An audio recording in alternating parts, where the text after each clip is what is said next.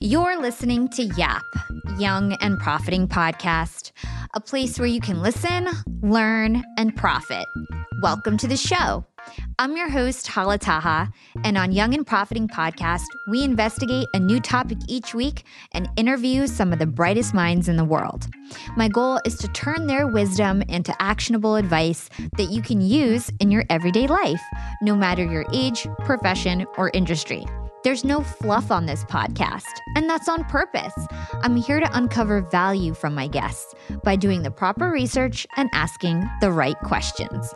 If you're new to the show, we've chatted with the likes of ex FBI agents, real estate moguls, self made billionaires, CEOs, and best selling authors.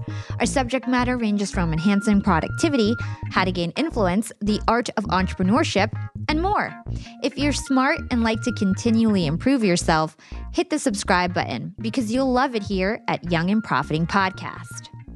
Hey everyone, it's Hala from Young and Profiting Podcast. We are a number one education podcast across all apps. You're listening to a Yap live session on Clubhouse, and today's special guest is Nir Eyal.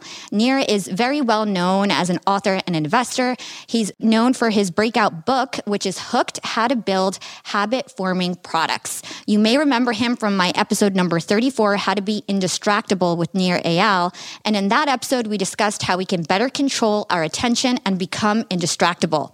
Nir is also very well known for his knowledge on the psychology of habit forming products. He's observed hundreds of companies with habit forming products and he's uncovered all the different patterns between them and how they got their users hooked, which is what we are going to be talking about today. I'm super excited about it.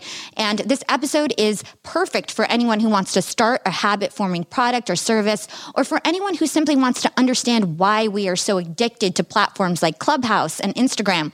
And we're we're going to focus on Nir's four step hook model. We're also going to better understand the difference between growth, engagement, and monetization and when we should focus on each one. And we're going to also better understand how we can control our own product habits.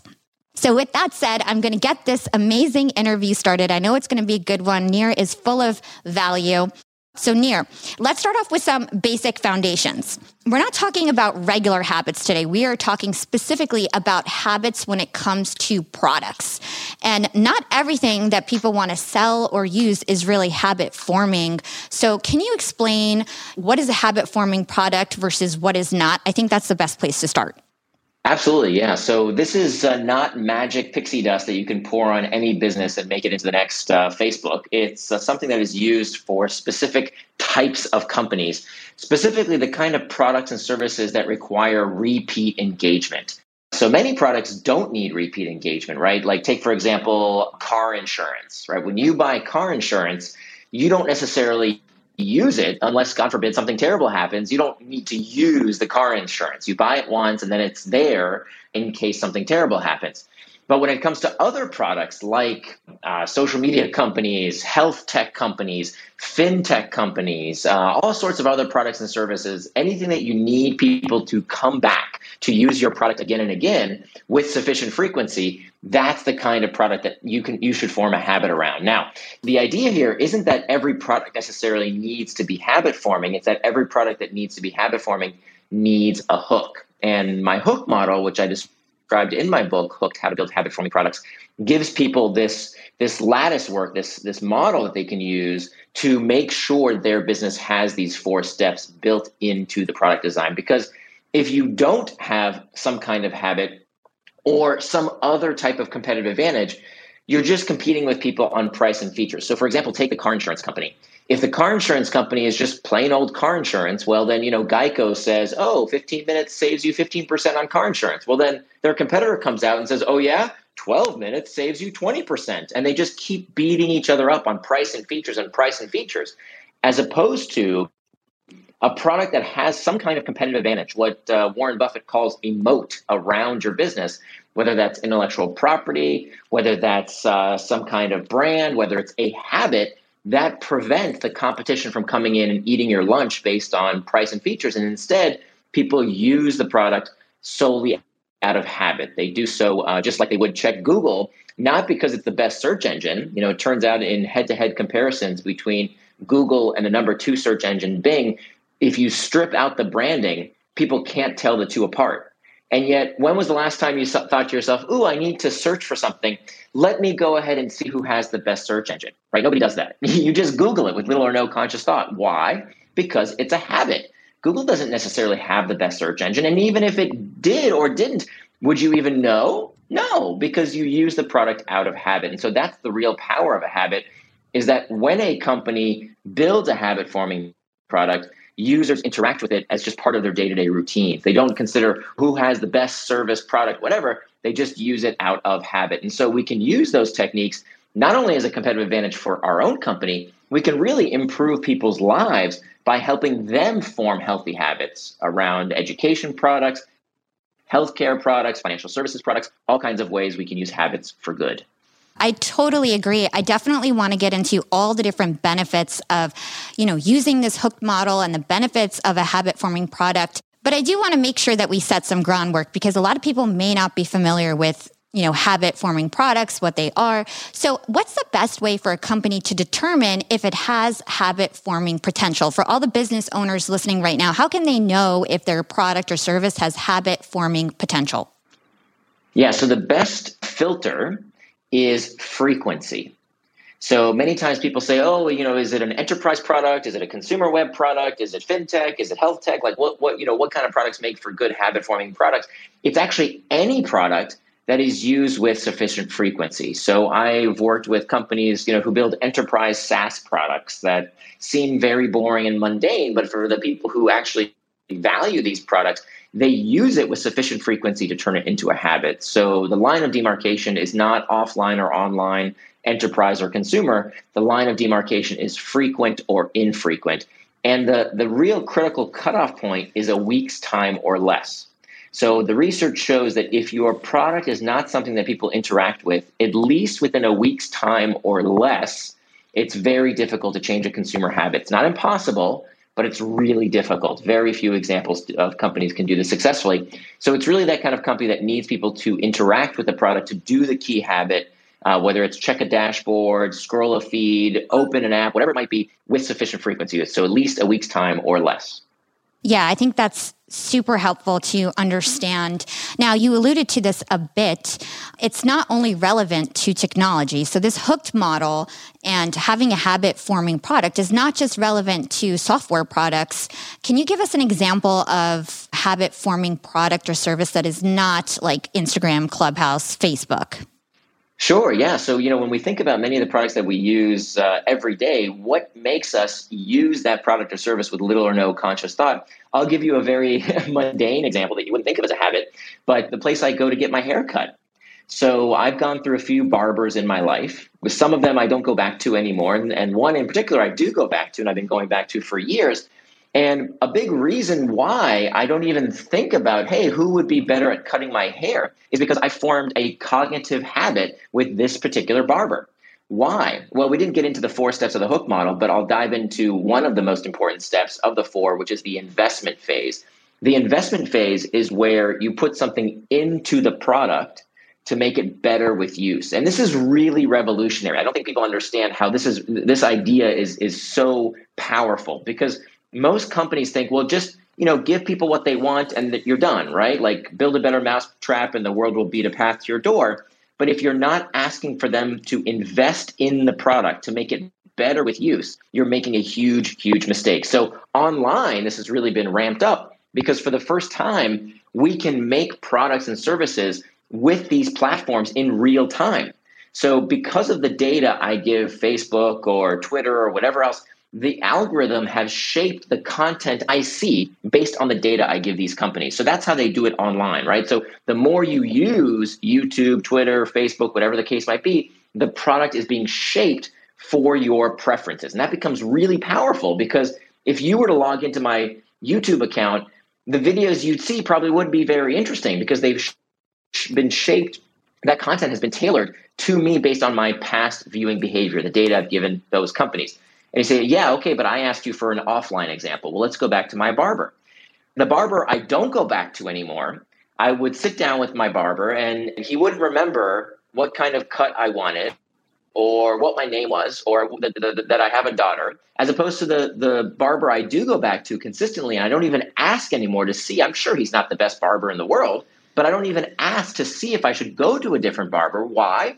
Because I know that once a month when I go to this particular barber, and this is an example of a product that isn't used that frequency and yet is able to form a habit because of how uh, much investment is put into that relationship. He knows exactly already how I want to get my hair cut. He, he remembers that. He remembers my daughter's name. He remembers what I do for a living. He remembers these details about our relationship that makes me not want to go anywhere else. And I can't tell you how many businesses out there, it doesn't matter what business you're in, fail to give a crap about their customer enough to ask them that for this information that improves the service with use. And so almost every business out there, whether it's habit forming or not, frankly, advisable information that makes the product better and better with use. That's what this investment phase is all about. So many different kinds of businesses, not just online businesses, can build these consumer habits.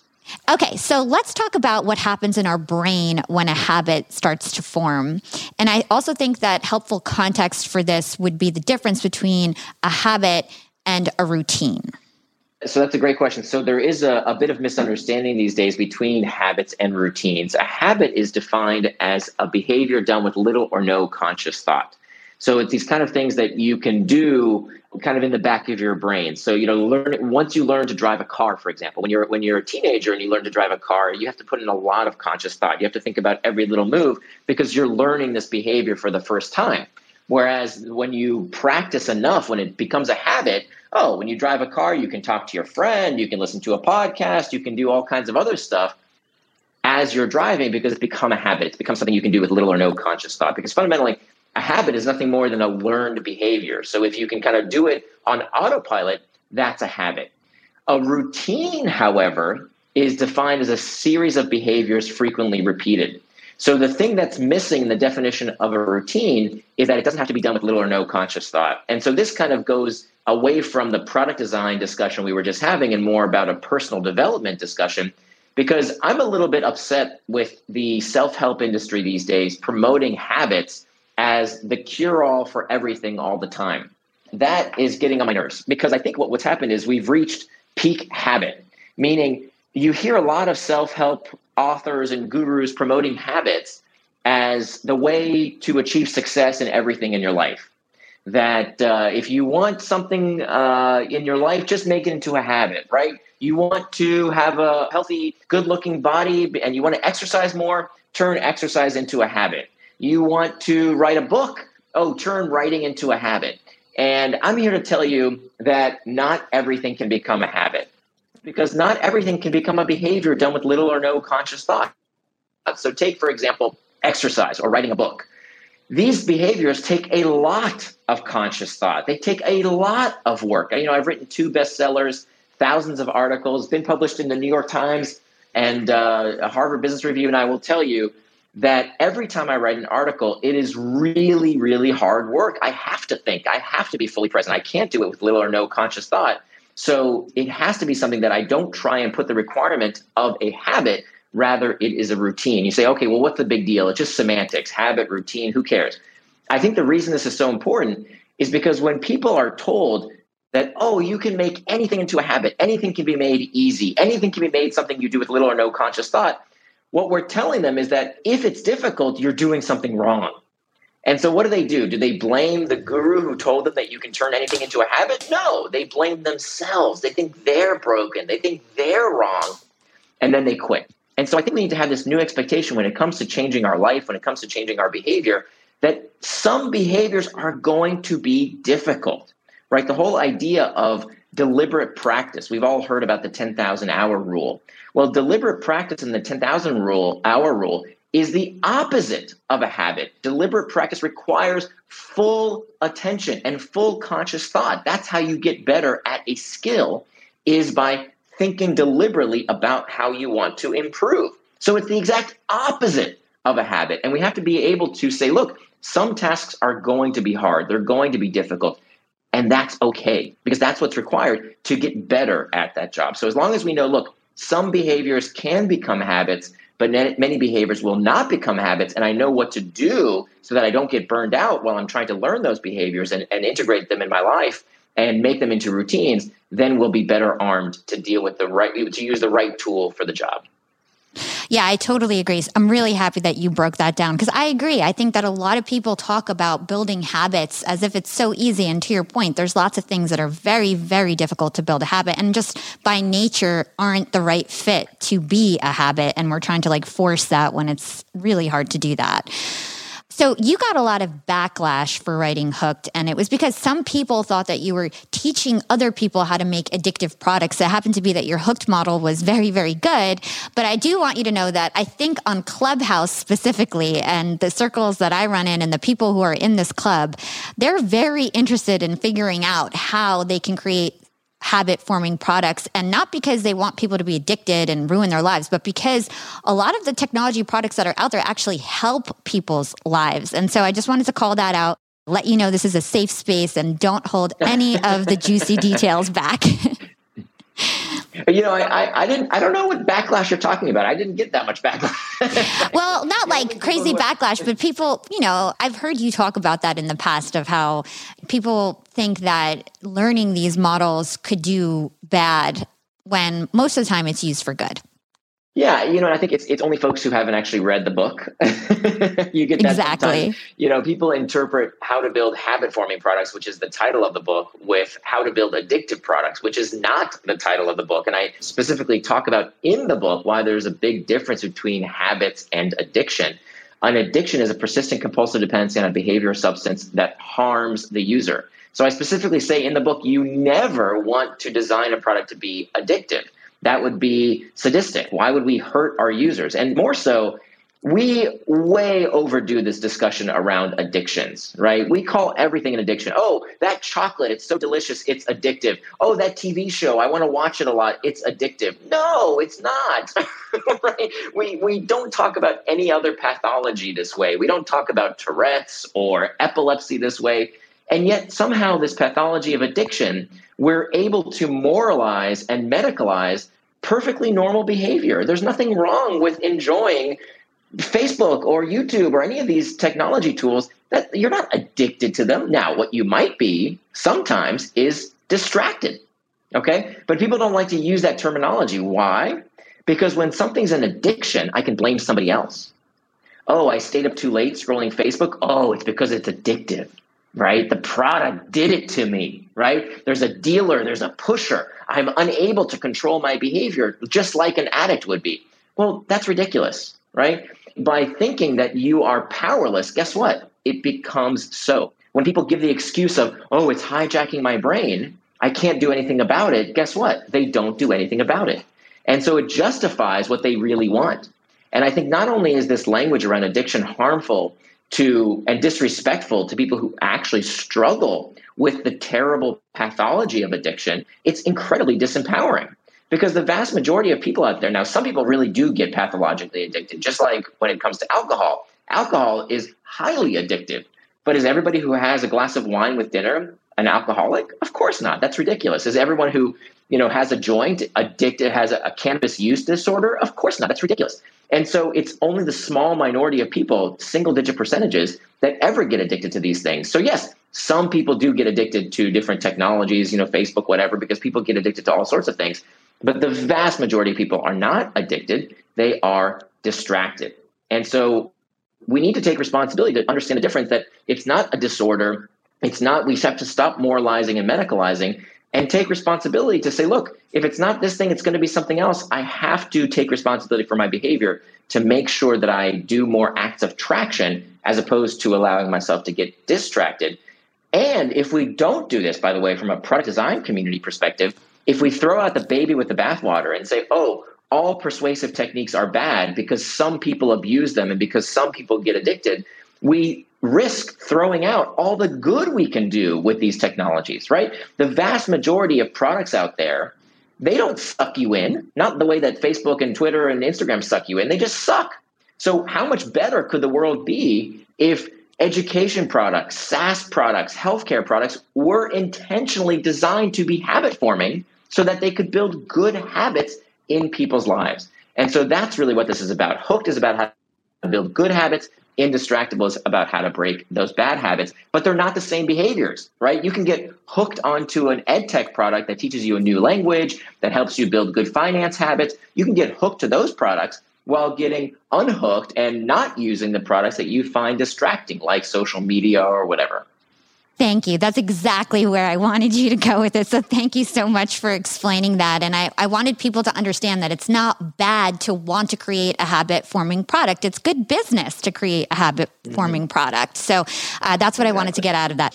Nir, you have a famous four step hooked model, trigger, action, variable, reward, and investment are the four steps. We're going to go deep on each step. But first, I want to get the high level and I want to take everybody through a real example of a habit forming product. You've mentioned in the past that email is the mother of all habit forming technology. So, can you help explain to us why email is so habit forming and take us through this hook model?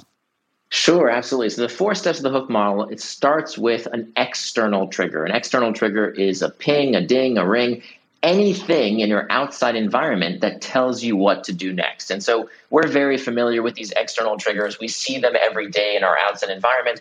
And every habit forming product has to leverage these external triggers in order to eventually form this habit which is an association with an internal trigger. Now, I'll get back to those internal triggers in just a second.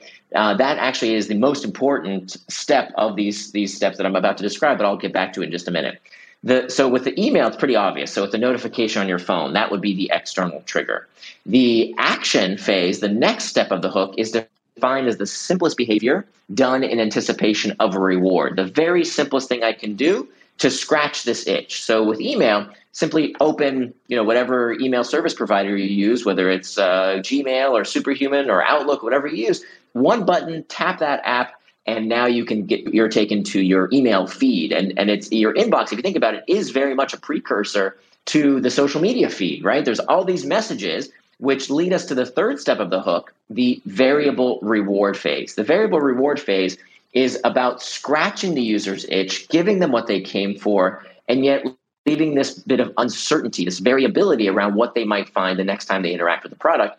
And part of the reason that email is so habit forming is that there is so much variability. It's sort of like a slot machine, right? When you check your email account, at least in a in a business context, if you're a busy professional, your inbox is full of good news and bad news and urgent stuff and mundane stuff. And that variability, that uncertainty drives us to engage. It's what makes uh, a slot machine something people want to engage with, right? It's it's this uncertainty around what you might win. It's what makes social media so scrollable. The more you keep scrolling, the more interesting content you might find. Some of it is interesting, some of it's not that interesting, but that constant search is because of that drive for variability, trying to figure out what you might find next. Some of it interesting, some of it not. Uh, it's what makes sports exciting, right? Why do we get infatuated with watching some silly ball bounce up and down a court or net or pitch. Well, it's because of the uncertainty around who might win the game. Why do we like watching movies or reading books? It's all about uncertainty. It's all about variability. Variable rewards are, are the rocket fuel driving these habit forming products. So that's the variable reward phase. So email, of course, you know, lots of variability. Who's it from? What's the message say? Is it good news, bad news, urgent, not urgent? All this stuff is variable, and that's what keeps us checking. And then finally, the investment phase. The investment phase is where you put something into the product to make it better with use. We talked about this a little bit. So with email, it happens to do with the same with, with this very simple action of sending someone a message. When you send someone a message, you're doing what we call loading the next trigger. You're making it more likely that the person will come back to that service because they've loaded the next trigger. They've done something to bring themselves back. So we see this on Slack, we see this on WhatsApp, we see this on all sorts of communication platforms. When you send a message, you're loading the next trigger because you're likely to get a reply. And that reply comes coupled in the form of an external trigger, right? There we go through the hook model again, in the form of an external trigger, that notification that sends you through trigger action reward investment yet again and again and again until eventually we begin to form an association with what's called an internal trigger. I teased this in the beginning when I talked about these four steps. The external trigger is something in our outside environment that tells us what to do next.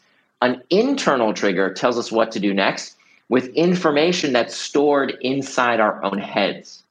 And this happens when we reach for a product or service based on a feeling.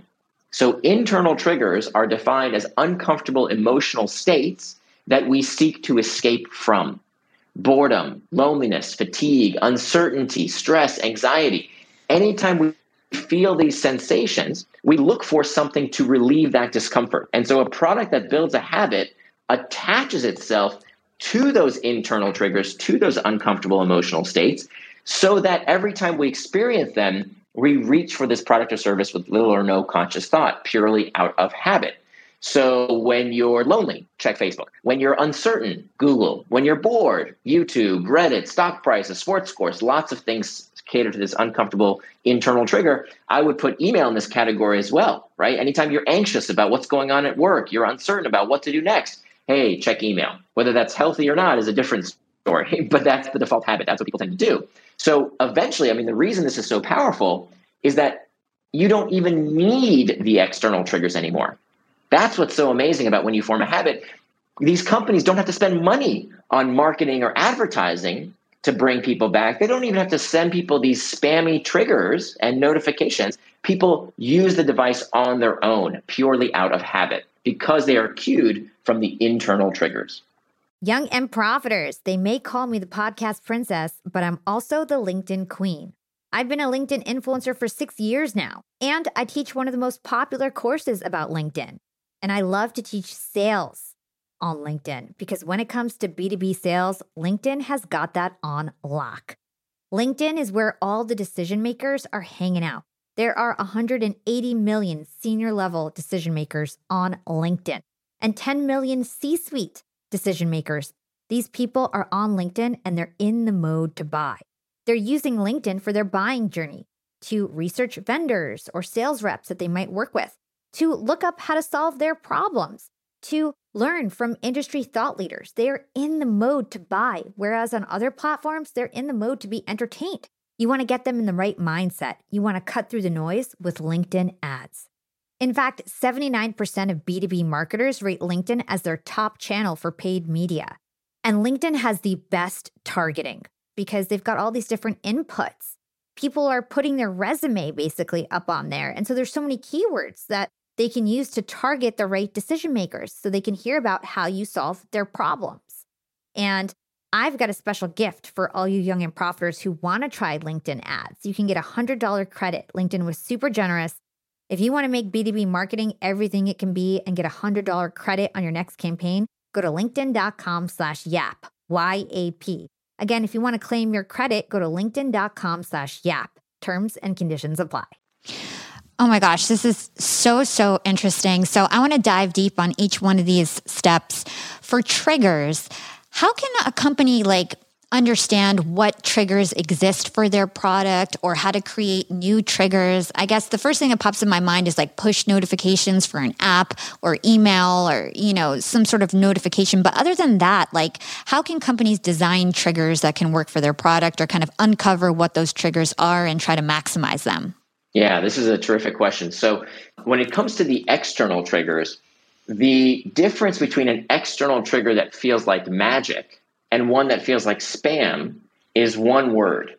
And that one word is context. Context. Okay, that's the word that matters here. I'll give you a, a, very quick story to illustrate the point. Before COVID, I was on a transcon flight and I was sitting across the aisle from a gentleman who was clearly sleeping.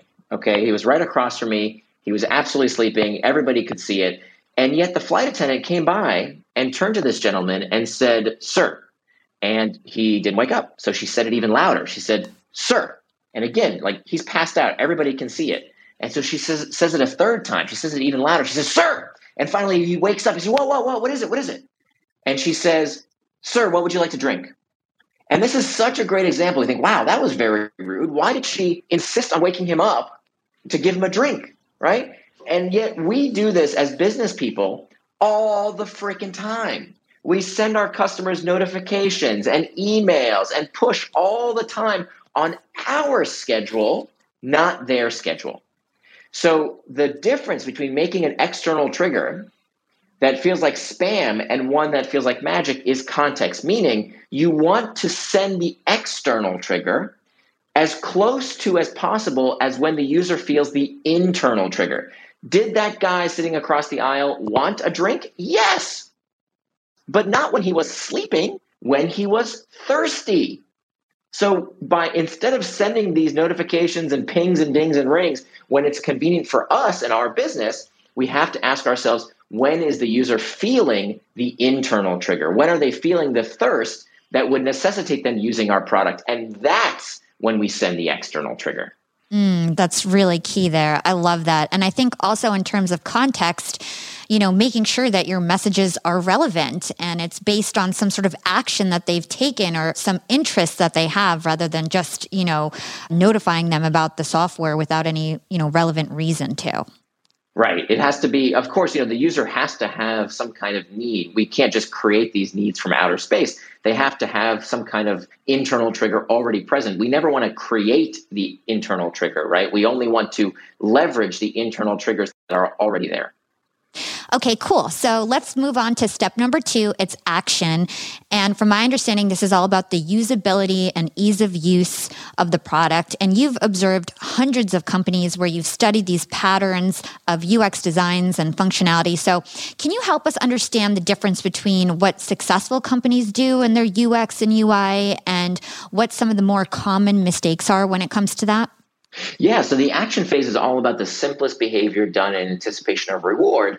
And we know, you know, one of the first principles of good UX design is that the easier something is to do, the more likely people are to do it. So all technological innovation is about shortening the distance, reducing the friction between the recognition of the need and the satiation of that need. That's what all products and services, doesn't matter what business you're in, doesn't matter if you're building some amazing new technology, whether it's the cotton gin to the iPhone, all technology does the same thing. It shortens the distance between the recognition of the need and the satiation of that need by reducing friction. And even the most trivial things, you know, the changing the color, making it cognitively easier to understand, reducing steps, anything you can do to reduce the effort that your customer has to take to get the satiation of their need will have an impact on their likelihood to do the behavior you've designed for them. Yeah, and so is it correct that, you know, you could have an amazing product but if it's hard to use, even though people would want to use it, they're never going to form a habit because they're just going to be kind of turned off from that bad experience and not want to go back. Like, can you explain, um, yeah. you know, how it kind of prevents people from creating a habit? Oh, all the time. I mean, this this is where we see all kinds of behaviors we didn't used to take, we, didn't used to do, all of a sudden have become habits because of the ubiquitous nature of technology, because of the fact that we are carrying around these devices with us in our pockets uh, that we call smartphones. All kinds of behaviors that used to be very difficult to do are now possible right? So when we think about, uh, you know, not that long ago, uh, you know, when I was in college, we didn't have uh, smartphones, right? Pre 2008. It sounds crazy to think about, but uh, the Apple App Store and the iPhone is only since 2008. It's relative, relatively young.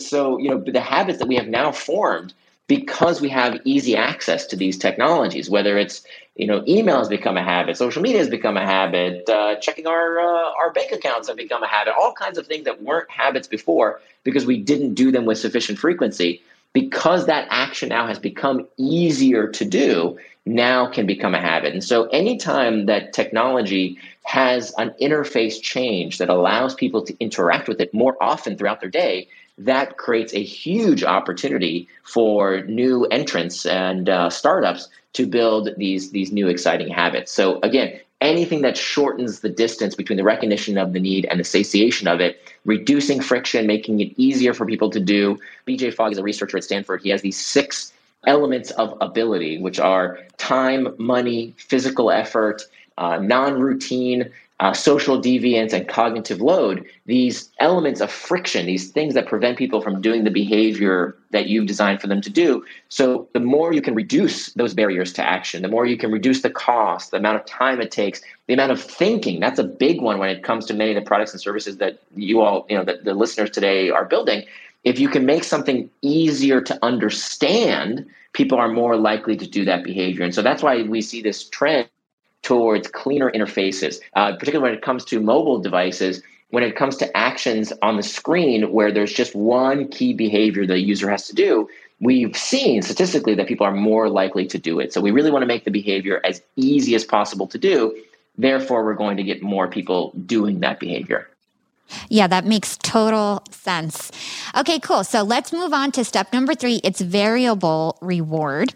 So, first of all, I would like you to explain what happens to our brain when we expect a reward. And then I'd love it if you could kind of dive deep in terms of the difference between a variable reward and a regular reward. Like, why does it need to be variable? So let's start from uh, where this idea comes from. The research first came to us from a psychologist by the name of B.F. Skinner, who was a, a psychologist in the 1950s and 60s who did these famous experiments with pigeons. And he took these pigeons and he put them into what today we call a Skinner box. And he let these pigeons peck at a disc to receive a reward. In this case, the reward was a little food pellet. So every time the pigeon pecked at the disc, they would get this food pellet, and he very quickly trained them to peck at the disc whenever they were hungry. Now, this is a really important point because he couldn't make the pigeons peck at the disc if they weren't hungry. Just like for our customers and users, we can't make people do something they don't want to do. We can't invent that hunger out of anywhere. There has to be an internal trigger. So in Skinner's case, he would starve these pigeons. These pigeons were very hungry, and so he could train them to peck at the disc and get a little reward to get that food pellet. Great. You know, this is called operant conditioning. Uh, if you have kids, you've probably done something similar with a rewards chart. Or, you know, if you have a pet, you probably train them also with treats. You probably are familiar with this idea. But then Skinner had a little problem. One day, Skinner walked into the lab and he realized he didn't have enough of these food pellets. He wasn't going to have enough to last him throughout the day. So he couldn't afford to give the pigeons a food pellet every time they pecked at the disc. He could only afford to do it once in a while. So sometimes the pigeon would peck at the disc and no food pellet would come out, no reward.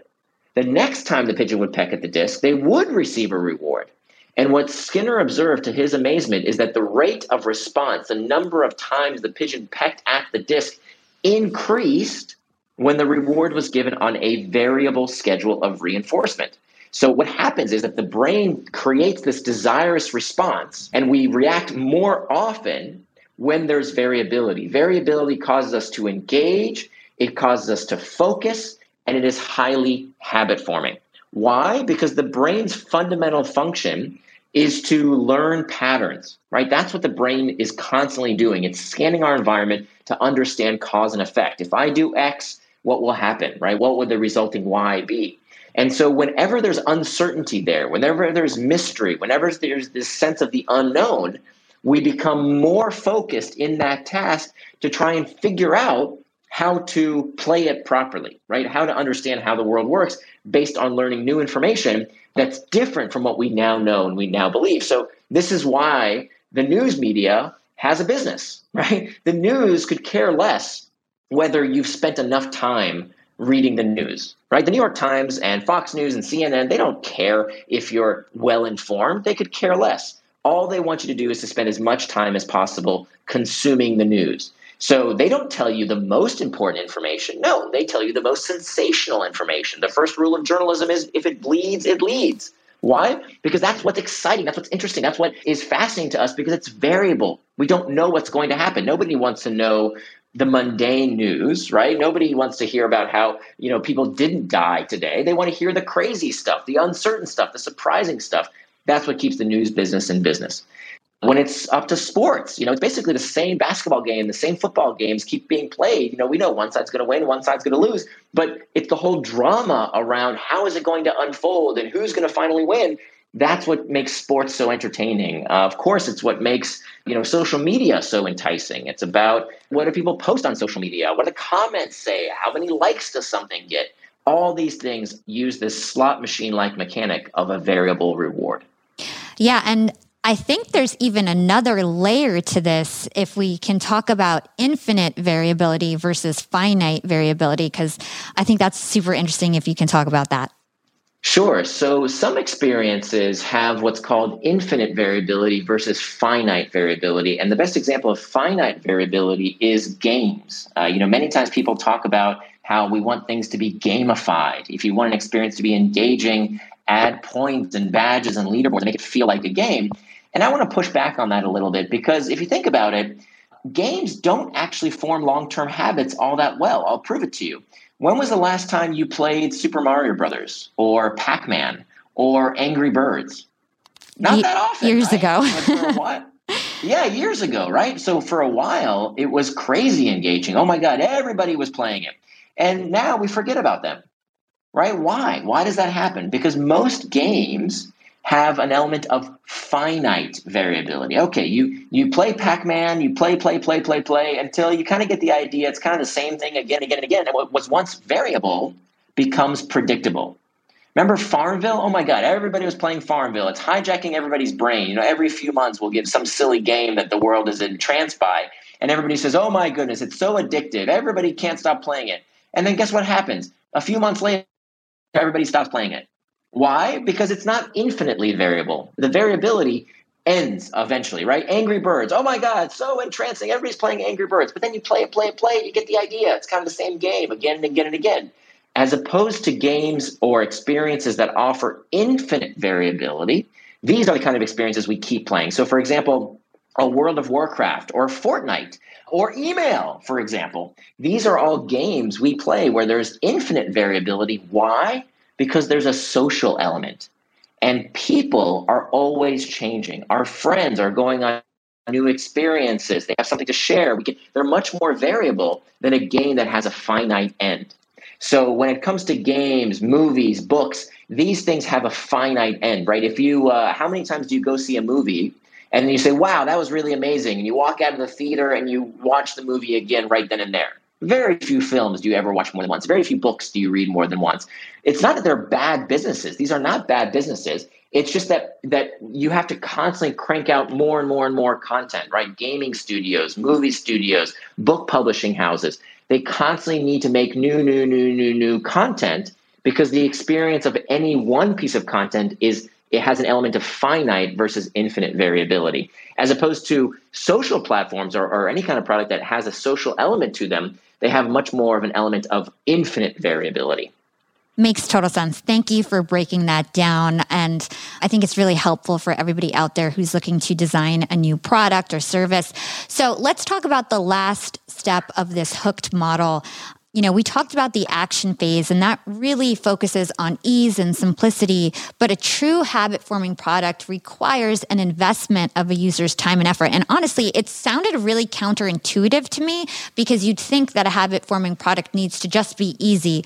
So, talk to us about the investment stage. Why is it so important, and why is it something that businesses often forget to implement? Yeah, yeah. The reason that people often forget to implement this step is that they think that, okay, we just give people what they came for, we just make people happy, okay, goodbye. and they don't get people to invest in making the product better with use. Uh, it's almost like, you know, the metaphor I like to use here is imagine if and you sit down together and you have a wonderful conversation. You tell them about what you're struggling with, about how work is going, and it's kind of tough, and about how what you're struggling with with your kids, and you kind of get vulnerable and you you divulge information with your good friend. Okay, and you have a beautiful lunch. You know, people we know that people get closer to each other when they're able to be a little bit vulnerable, right? But then you get together in a couple weeks, you have another lunch, and you realize that your friend doesn't remember a single thing you told them. Not one thing that you told them, that you spilled your guts, you shared all this information with them, and they don't remember a single thing. So either your friend has amnesia and they need medical attention, or they're a bad friend because they weren't paying attention to you. And so this is exactly what most businesses do with their customers.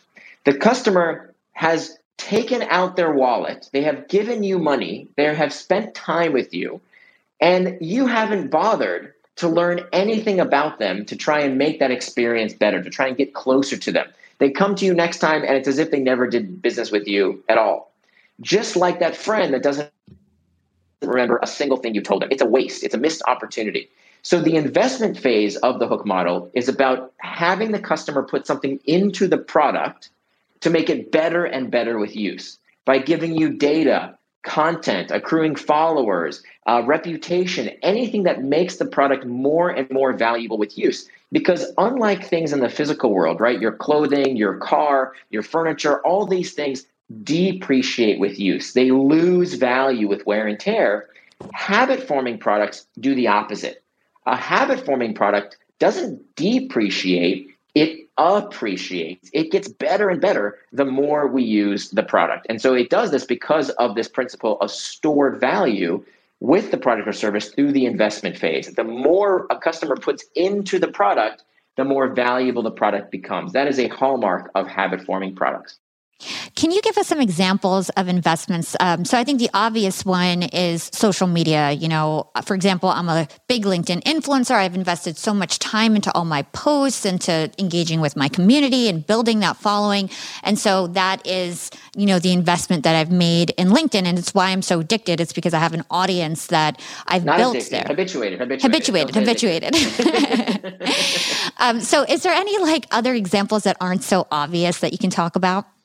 Yeah. So, so uh, is there another product that you're maybe habituated to that uh, you're, you're not sure why that we could tackle? So, LinkedIn is a great example, right? Like you put so much into the product in the form of your follower count, your content. All of that is stored value that even if a better LinkedIn came along, and there probably are already products that are better than LinkedIn at doing what LinkedIn does, but you wouldn't switch. Why? Because you've invested so much already, right? You can't port over all those followers. You can't port over all that content. You can't port over your fluency with the product.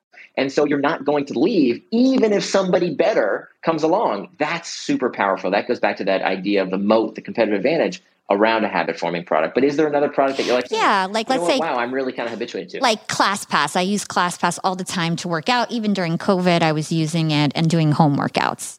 Hmm, okay, interesting. So yeah, you know, I'm not super familiar with ClassPass. I think I understand the it's. It's basically like you... an online platform where you can sign up to different gym classes, whether it's online or in person. Uh huh. What would you say is the habit there? I would say the habit is, I don't know, wanting to work out every day. I don't know if that if that okay. counts. Okay, so the internal trigger is probably a little bit of remember internal triggers are always negative emotions. Mm-hmm. So I'm guessing it's a little bit of a sense of obligation, maybe a little guilt, maybe a, a sense of uh, if I don't work out, then I haven't, um, you know. Uh, yeah, I'll be I'll be unattractive. Myself, I'll be tired. Yeah. All those things. Yeah. Okay, a little bit of fear of like what am I going to feel like if I don't work out. So physical activity has all sorts of internal triggers. So that's that's great. So that's the internal triggers. This uncomfortable emotional state around what happens if I don't work out the action, let's see, what's the action? Is the action with ClassPass, again, I'm not super familiar with it, but you tell me, is the action finding the class? Like yeah, you, you can like search. You, do? um, you search for you know your location or the type of workout that you want. So basically, searching for the different kind of workout that you want and the time frame that you want. Mm-hmm. Perfect. Okay, so this is really interesting. So I think most people looking at ClassPass would say, "Oh, I want to make the habit taking the class or buying the passes." But this that's a very common pitfall that many companies, particularly when it comes to e-commerce companies, they're so focused on getting people to check out and they don't think enough about how do we get people to check in. So it sounds to me like the habit here with ClassPass is not the workout itself. It's certainly not buying the passes. That's not going to become a habit. Remember, that's something that's not done with little or no conscious thought buying something is not a habit because it, you have to think about what you're buying. Most people almost never buy something without thinking about what they're buying. The habit, I would argue in this case, is finding the class, right? It's the, ooh, I could take Zumba or I could take a, a high intensity interval training or I can work out with this coach or that coach. It's the searching process that can be done with little or no conscious thought. Now, that leads us to the third step, the variable reward because there's this hunt for, oh my goodness, I could do this activity or that activity or this yoga class sounds fun or I've never tried that before. The search for all the different options is itself kind of intoxicating, right? It's kind of fun to look at all the options that you could uh, have at your disposal with this ClassPass service. Does that sound right? Or yeah, that sounds that sounds right. And then they also gamify it a bit. They give you like badges. If you do ten Pilates classes, I get a badge and, and get to walk around with my Pilates class badge. Yeah. so I think okay, that so probably helps too. Yeah, this is perfect. This perfectly leads us to the fourth step, the investment phase, right? So let's say, okay, so now the, the investment becomes actually doing the class, or probably one step before is marking the class you want to do. Do you have to somehow reserve the class? Yeah, you got to reserve the class. There we go. Okay, so that's the investment. It's not actually taking the class, it's pushing the little button that says, I'm going to be there. That's the investment. It's still simple, still easy, much easier than actually going to attend the class.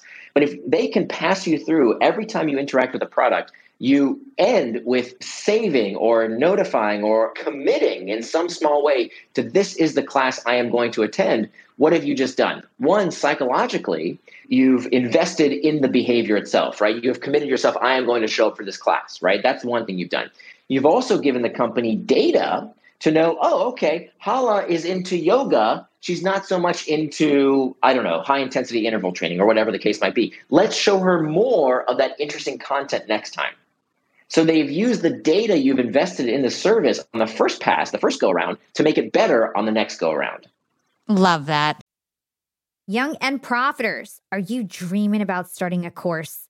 Do you want to go from one to one to one to many and scale yourself? If you're thinking about starting a course, then you need to hear about Kajabi. Kajabi is the OG of course platforms. I've got creators in my network like Jenna Kutcher and Amy Porterfield who have been using Kajabi for over a decade. These ladies know what they're doing. They are literally the course queens. And so I took a page from their playbook and I started using Kajabi. I've been playing around with it because I'm launching a podcast course next month and I need a lot of features that only a course platform would have, like Kajabi. And they've thought of it all.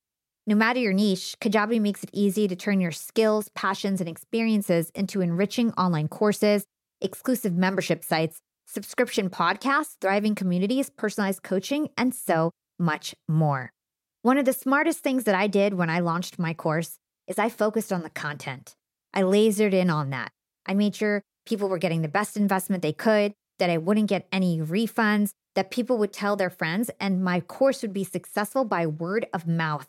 And I did that by focusing on my content, what I was good at, and not all the tech.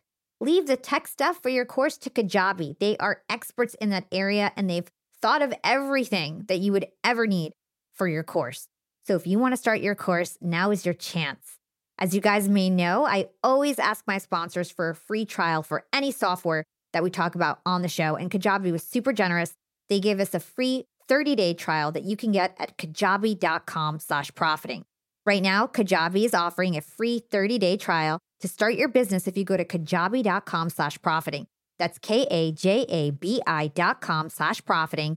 Go to kajabi.com slash profiting and join the creators and entrepreneurs who have made over $7 billion. Okay, so last question for Nir before we move on to Q&A and I think it's a really important one. When it comes to building companies, the hardest thing is knowing what to prioritize and you have something that helps teams stay focused is a framework called GEM, growth, engagement and monetization.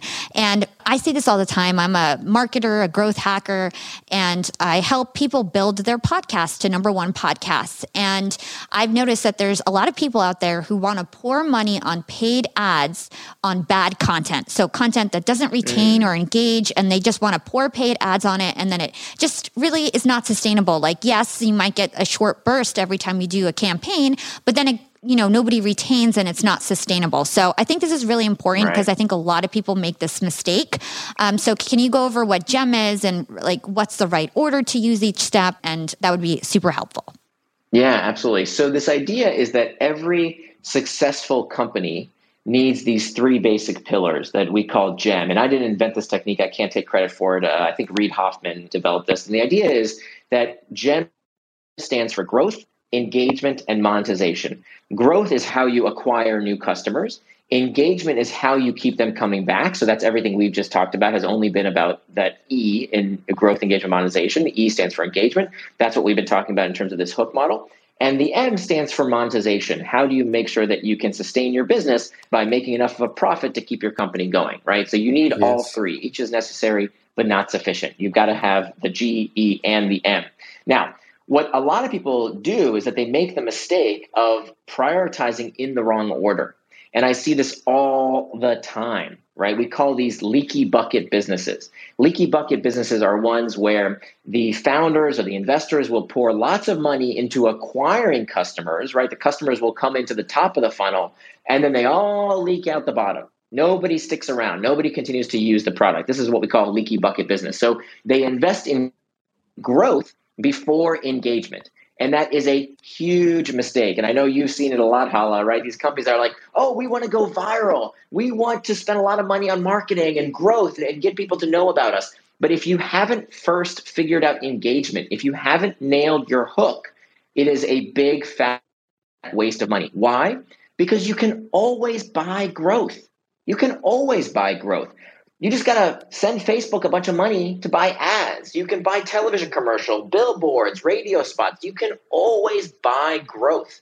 What you cannot buy is engagement. Engagement has to be built in, it has to be designed into your product experience. You can't buy it, it has to be built in, which is why it's so important to first make sure you have nailed your hook model, you have nailed engagement, then invest money in growth.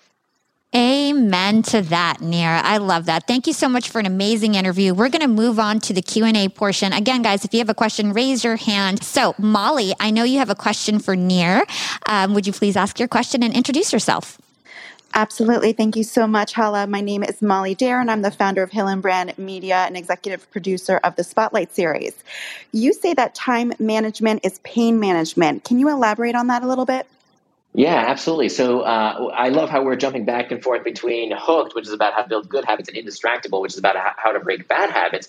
And Molly brings up this really important pillar that I learned over the past five years when it came to managing my own distraction. That's why I wrote this book, not because I had the answers, but because I was looking for the answers. I found that I was incredibly distracted in my own life.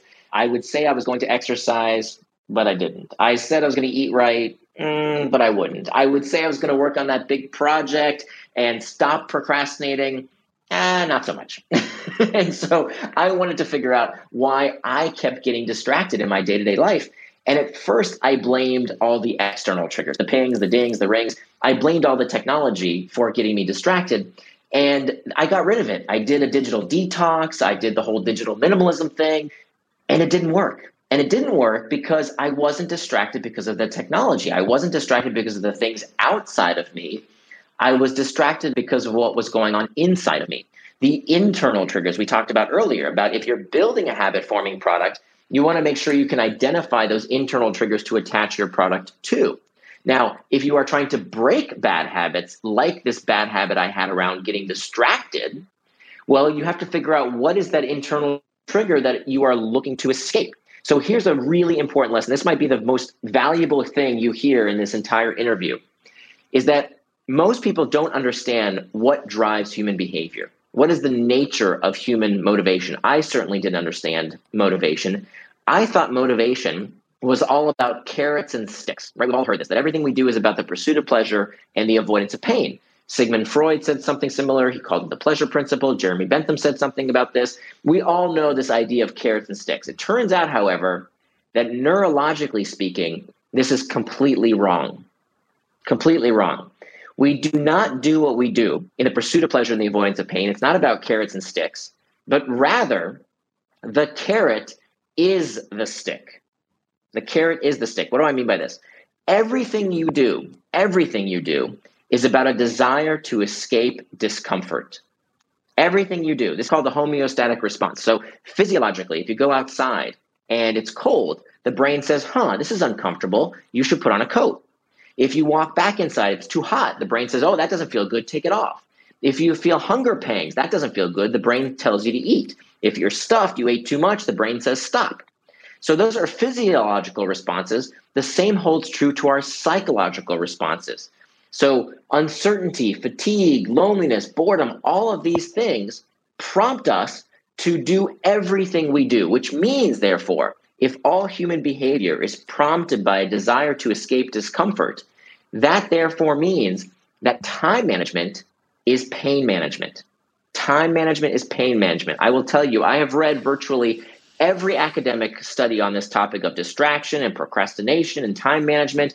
I've written a book about it. I've read everybody else's books on this topic, and I will tell you none of these techniques work. None of them will work to help you focus and, and do what you say you're going to do unless you start first and foremost with understanding that all human behavior is desire to escape discomfort and that we have to master these internal triggers first and foremost because whether it's too much news, too much booze, too much football, too much Facebook, we will always find distraction. We will always look for escape from discomfort unless we know how to deal with that discomfort in a healthy way that leads us towards traction rather than distraction. Wow, that was amazing. Molly, thank you for that incredible question. I feel like it really covered a key point that we didn't get to touch on. So thanks so much. I think that was super helpful. Brian, what is your question for Nir? Nir, you've blown my mind a bit. I'm a son of a psychologist, so as you're talking through some of that, it's it's very uh, much resonating, and uh, I love your insights. Spot on. So I'd love to pick your brain and get some insights into how that would play into culture as we build teams. And I'm a vice president of a team, you know, almost 200 people. How some of this research and what you've learned about the psychology and habit forming and all that can build a strong culture today, right? Because people are pulled in so many directions. How do we, as leaders and parts of the team, really build that cohesiveness and build a strong culture? Yeah, thank you so much for this question. It's such a good one. Um, so, half of Indistractable is about what you can do for yourself, right? It's about the four steps to becoming indistractable that anyone, anyone can do to become indistractable themselves. But I'm not so naive to not uh, know that there's only so much you can do on your own, that we operate in various environments. One of the most distracting is the workplace, that we can be indistractable, but what if our workplace is not indistractable and your boss insists on calling you all day, every day, and interrupts you while you're trying to do focused work. What do you do then? Well, we have to acknowledge that distraction in the workplace is a symptom of cultural dysfunction. So there's a whole big section in the book about how to build an indistractable workplace. There's also a section on how to raise indistractable kids, how to have indistractable relationships. But when it comes to this section on building an indistractable workplace, what I discovered in my five years of research is that there is no relationship between how much technology a company uses and how distractible people feel. Why? Because it's not about the technology. It's about the fact that people can't talk about the problem of distraction. That turns out to be a symptom of the larger disorder, meaning, if you can't raise your hand at your workplace and say, hey, you know, the fact that I am constantly interrupted all day long with pings and dings and I'm expected to respond all the time means I can't do my best work. If you're afraid to raise your hand and voice this concern, it's not the technology that's doing this. It's the fact that you work at a place where that type of culture is accepted. And so, what we have to do is to change this company culture. So, if you work in a place where you are the boss, right, where you are the leader, you obviously have the most influence. The best thing you can do is number one, be indistractable yourself, right? I see this with parents, I see this with bosses all the time. We have to stop being hypocrites. You know, culture flows downhill. It flows from leadership on down, whether it's parent to child or leaders to the rest of the organization. We have to display what it means to be indistractable. And people notice that and will, will emulate those behaviors. So be indistractable yourself. The next thing we have to do is to provide our employees with psychological safety. This has been studied by Dr. Amy Edmondson for years now. Psychological safety is this idea that you can voice a concern, you can voice a problem without fear of getting fired for raising this concern. Because again, the problem of distraction in the workplace is that we can't talk about the problem of distraction in the workplace. That when companies give their employees the psychological safety they need to know that hey i can talk about this and i'm not going to be seen as lazy or trying to get out of work that that it's something that will be welcomed by the organization to improve the company culture that's where people start voicing these concerns. And funny enough they can fix these problems very very quickly as long as they have an open forum and the psychological safety they need to talk about these problems so the three traits of an indistractable company is number one uh, employees have psychological safety, they have a forum to talk about these problems, and that leadership displays what it means to be indistractable. Probably the best example, and I, I profile this company in my book, is Slack. Right. So Slack is this technology. When I did a survey on what was the most distracting technology people interact with, number one, no surprise, was email. Number two was Slack or some other group messaging service. So I actually went to Slack headquarters and I expected this company to be incredibly distracted, right? Because if it's the technology that's making people distracted, well, Slack should be the most distracted company on earth because nobody uses Slack more than Slack. And that's not what I found. Why? Because when you go into company headquarters in the canteen, right, where everybody gets together for lunches, et cetera, there's a big neon sign, big pink letters that blares out. It says, work hard and go home.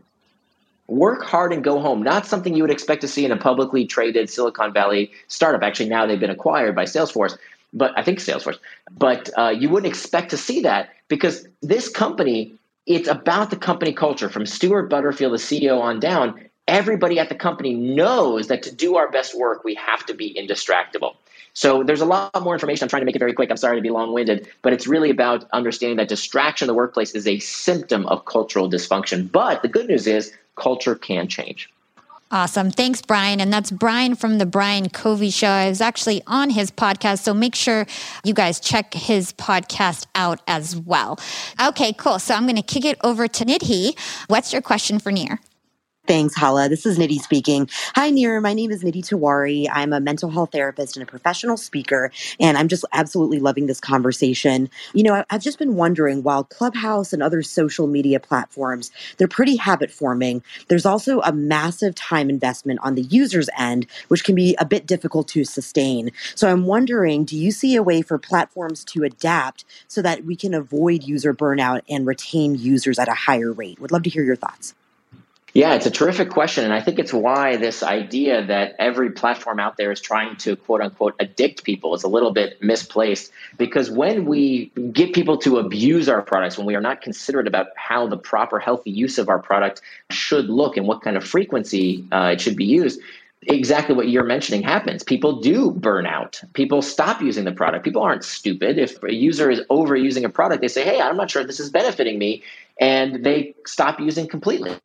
And so what we see is a trend right now where companies are helping people moderate their use of the product in a healthy way. I'll give you a couple examples. The Apple iPhone now comes with a screen time feature.